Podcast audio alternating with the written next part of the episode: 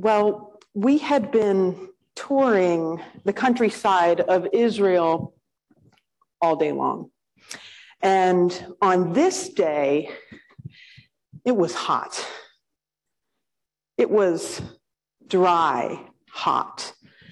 And um, because most of the sites in the Holy Land are sacred to many people, we were expected to wear clothes that covered up our skin, especially women, long skirts that fell all the way to the ground, long sleeves that came right up to our wrists.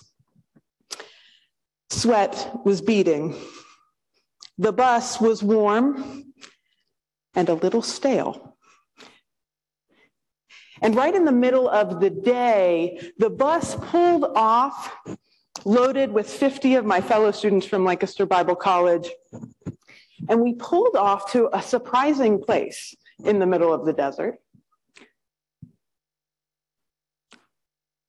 Suddenly, in a day full of dry, earth toned heat, our eyes fell on a patch of green oasis. And in the center of all the green flowed a spring, a natural spring of water right out of a rock. And the water was cool to the touch, and it looked really refreshing.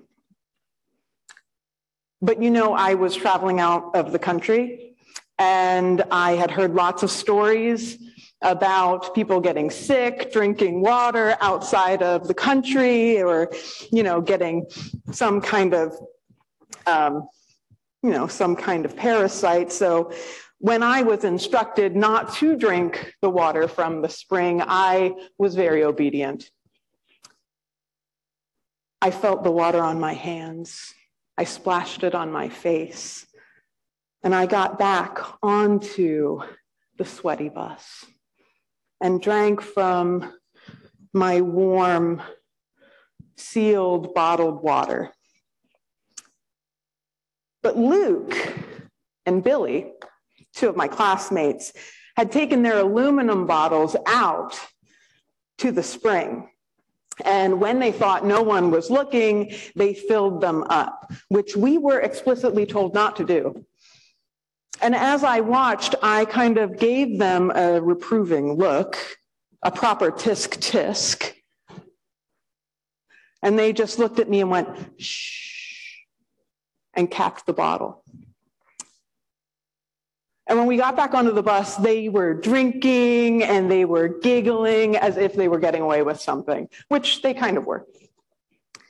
And they went on and on about how refreshing the cool water was, how it was the best water they had ever tasted, how we could all keep our bottled spring water because they were drinking real spring water direct from the source. We observed them over the next few days, I think selfishly hoping that we would see signs of some kind of symptoms, but they never came.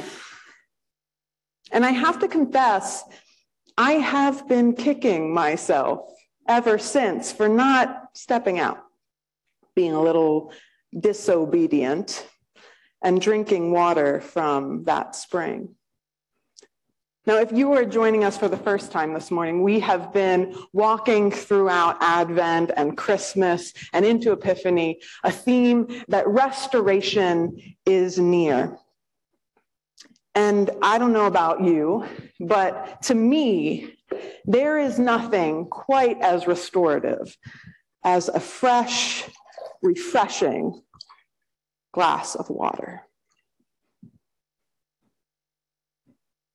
Now, it seems interesting to me that Todd spent last week reflecting on the incarnation of Jesus and how Jesus shows up as God present with us so that we can be present to other people.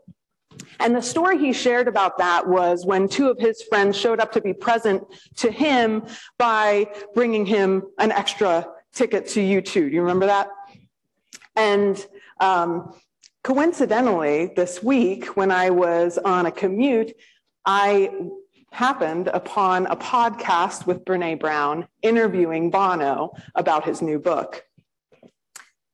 And he talks on that podcast about the very concert that Todd was describing. And that's just cool when that happens.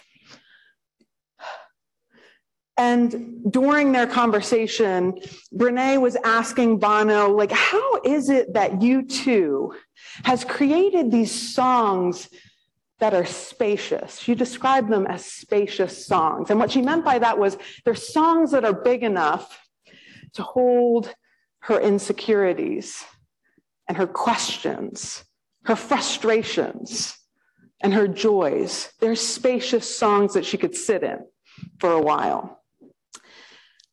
And Bono responded that you can really only approach certain subjects through metaphor, and that the metaphor is what creates the space. He said, especially, you can't approach the concept of God without metaphor. It, it's ridiculous, is what he says. Now, I didn't necessarily expect Bono to be woven through our theme of restoration, but there you have it. Because Bono is absolutely right. When we are talking about the big things, the big questions, the cosmic truths, we need metaphor. And one of the most powerful metaphors that flows all throughout the biblical narrative is the metaphor of water. In the Dictionary of Biblical Imagery, which can be found in Todd Friesen's office, it states because water is an element essential to life, its meaning and evocativeness are universal. And the significance of water is heightened for biblical writers because they lived in a region where water was scarce and drought was a constant threat to life. So, water shows up in the Bible in a lot of different ways. It shows up as a cosmic force, as the ocean, something that only God can control. It shows up as a cleansing agent, something that washes us clean. And it shows up as a source of life. Now, back in November, Todd and I spent a morning together and we were reflecting on a couple questions. One was, how is it that we are seeing God moving in East Chestnut Mennonite? And the other question was, what might God be holding for East Chestnut in the year 2023? Where are we going? And after we left the retreat, we spent some time each reflecting on some of the themes that emerged from that retreat. And we started thinking about what our verse would be for this year. And we brought all of our ideas to the table and we laid them out. And then we went our separate ways and we just meditated for a little bit. And when we came back together, we both were in perfect unity on our 20 23 verse, which can go up.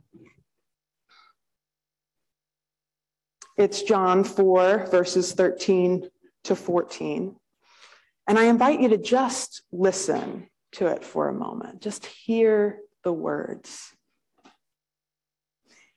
Everyone who drinks of this water will be thirsty again. But those who drink from the water that I will give them will never be thirsty.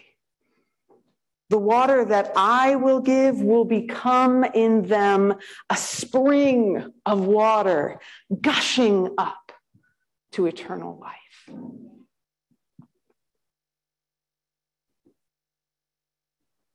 Perhaps it was this theme of restoration that we've been sitting with that led us to this invitation to drink deeply from the restorative waters of God. Because one of the themes that emerged during our retreat is that we are a congregation that is thirsty. That might mean a few different things to different people. We are a thirsty congregation.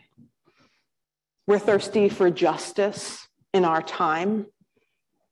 We're thirsty for genuine connection with one another, genuine connection with the community that surrounds us.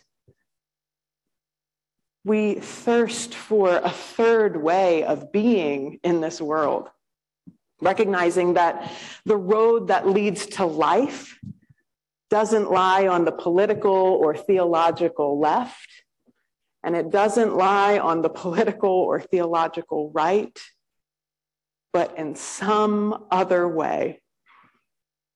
And so we are a congregation that is thirsty for some clarity. And at the very least, we are a congregation that is thirsty for some better questions. Tired of the either or that our society is trying to force us into. And Leah read beautifully this morning that for everything there is a season and a time for every matter under heaven. And this Ecclesiastes passage has me wondering if our congregation is maybe experiencing a time to drink, to drink from the waters directly from the source. Now, if you're like me, metaphor is murky, right? Like, oh, that sounds lovely, Elisa. It sounds really refreshing. I could use a drink of water that never runs dry. But I don't know what that means. Where is the water, Elisa? And how do I drink it? What is the act of drinking a metaphor? What does it look like? What does it taste like? What does it feel like? Now, I don't think that it's a coincidence that John doesn't lay it out explicitly, right? But like the Samaritan woman at the well, who Jesus is talking to, we're being drawn into a broad theological conversation together. Where do we find this water, friends? How do we partake? Now, of course, I think that there are some wonderful practices to partake in this drinking rooted in the long-standing wisdom of our faith tradition and our scriptures. Many of them are most central to the spiritually formational practices that stand throughout church history.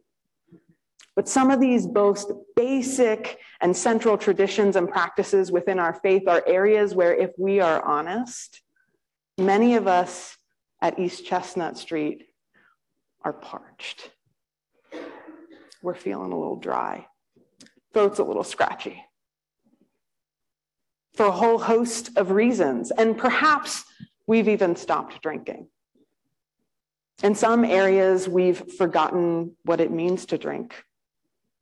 Many of us are still in a deconstructive phase of our spiritual restoration process. And that's okay. It's okay to be in that phase. Is it any wonder that the invitation to drink in John 4 is being made to one of the most unlikely characters? The Samaritan woman at the well, someone avoided, ostracized in her community, who's feeling a little spiritually dry and parched, and who lies outside of the in group. But the, the invitation is still to drink. Now, obviously, Todd and I don't have all the answers about what this means. What does it mean to drink? We aren't supposed to. As a congregation, we are working out our faith together in community. And let's face it, many of you have been drinking from deep waters much longer than I have, and much more faithfully and frequently. But I do have some hunches of where we might begin. So I'll share them with you because we're here, right? Prayer, a conscious awareness of God's presence, and a willing interaction with God in time and space.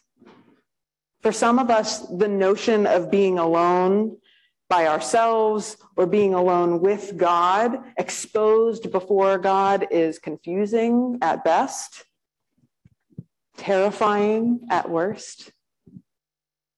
What are we doing? What do I say? Do we say anything? And if you're anything like me, perhaps the idea of entering that space is just really frightening. There may be fears to overcome. Engaging in rituals, the rituals of our tradition, eating together, taking communion together, being baptized as a profession of our commitment to the journey of following Jesus, taking time to wash one another's feet more than once a year, washing other people's feet that we don't know. For some of us, there may be pain associated with some of these rituals. A sting of long standing hypocrisy that we felt within the church. Some of us have been trying to distance ourselves from the hypocrisy that we see in the church, forgetting that we are the church. Caring for people experiencing emotional, physical, financial, and spiritual distress up close and personal, face to face, and walking with people in it. Not at a distance, but in relationship and friendship. And engaging scripture. Now, let's be honest. There are many of us who have lost all desire to drink this kind of water. Many of us don't know what to do with this water. There's a lot of weird stuff in this water. Some of us prefer to filter the water, right?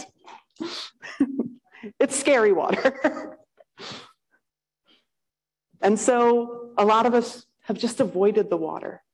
And sometimes, friends, it is easy to try and quench our thirst with other things, right? I mean, Hannah talks about having gone on a on a service trip to Honduras, and in Honduras, I think you have like maybe three choices of beverages, and then always the first culture shock that she experienced when returning back to the US was like stopping at a convenience store and just being asked what she would like to drink because there's like 500 options available. So maybe we want to quench our thirst with soda or kombucha, lemonade, Menno tea, and we avoid water. But we are a people who are thirsty. And make no mistake, it is good to be thirsty. Feel it. It can be hard to sit in metaphors when we live in an affluent society. When's the last time you were really parched and you didn't have anywhere to get a drink? I can remember being in Israel and seeing these gaping cisterns that people had built for their homes underground, just humongous room spaces that were kind of plastered up so that they could fill them with water because water is so scarce. But we don't live in a society with cisterns because we take refreshing drink for granted but very few of us are drinking water from the source. And while we are working out together what it means to drink deeply from that source of life, Revelation offers us a promise from the creator of all things, the only being who has the corner on this thing called time. And he says, See, I am making all things new. Also, he said, Write this down. I love that. When God tells you, write this down, like pay attention. For these words are trustworthy and true. Then he said to me, It is done. I am the Alpha and the Omega, the beginning and the end. To the thirsty, I will give water as a gift from the spring of the water of life. So, church, beautiful church. You don't hear your pastor say this from the pulpit very often, but it's New Year's. Let's drink.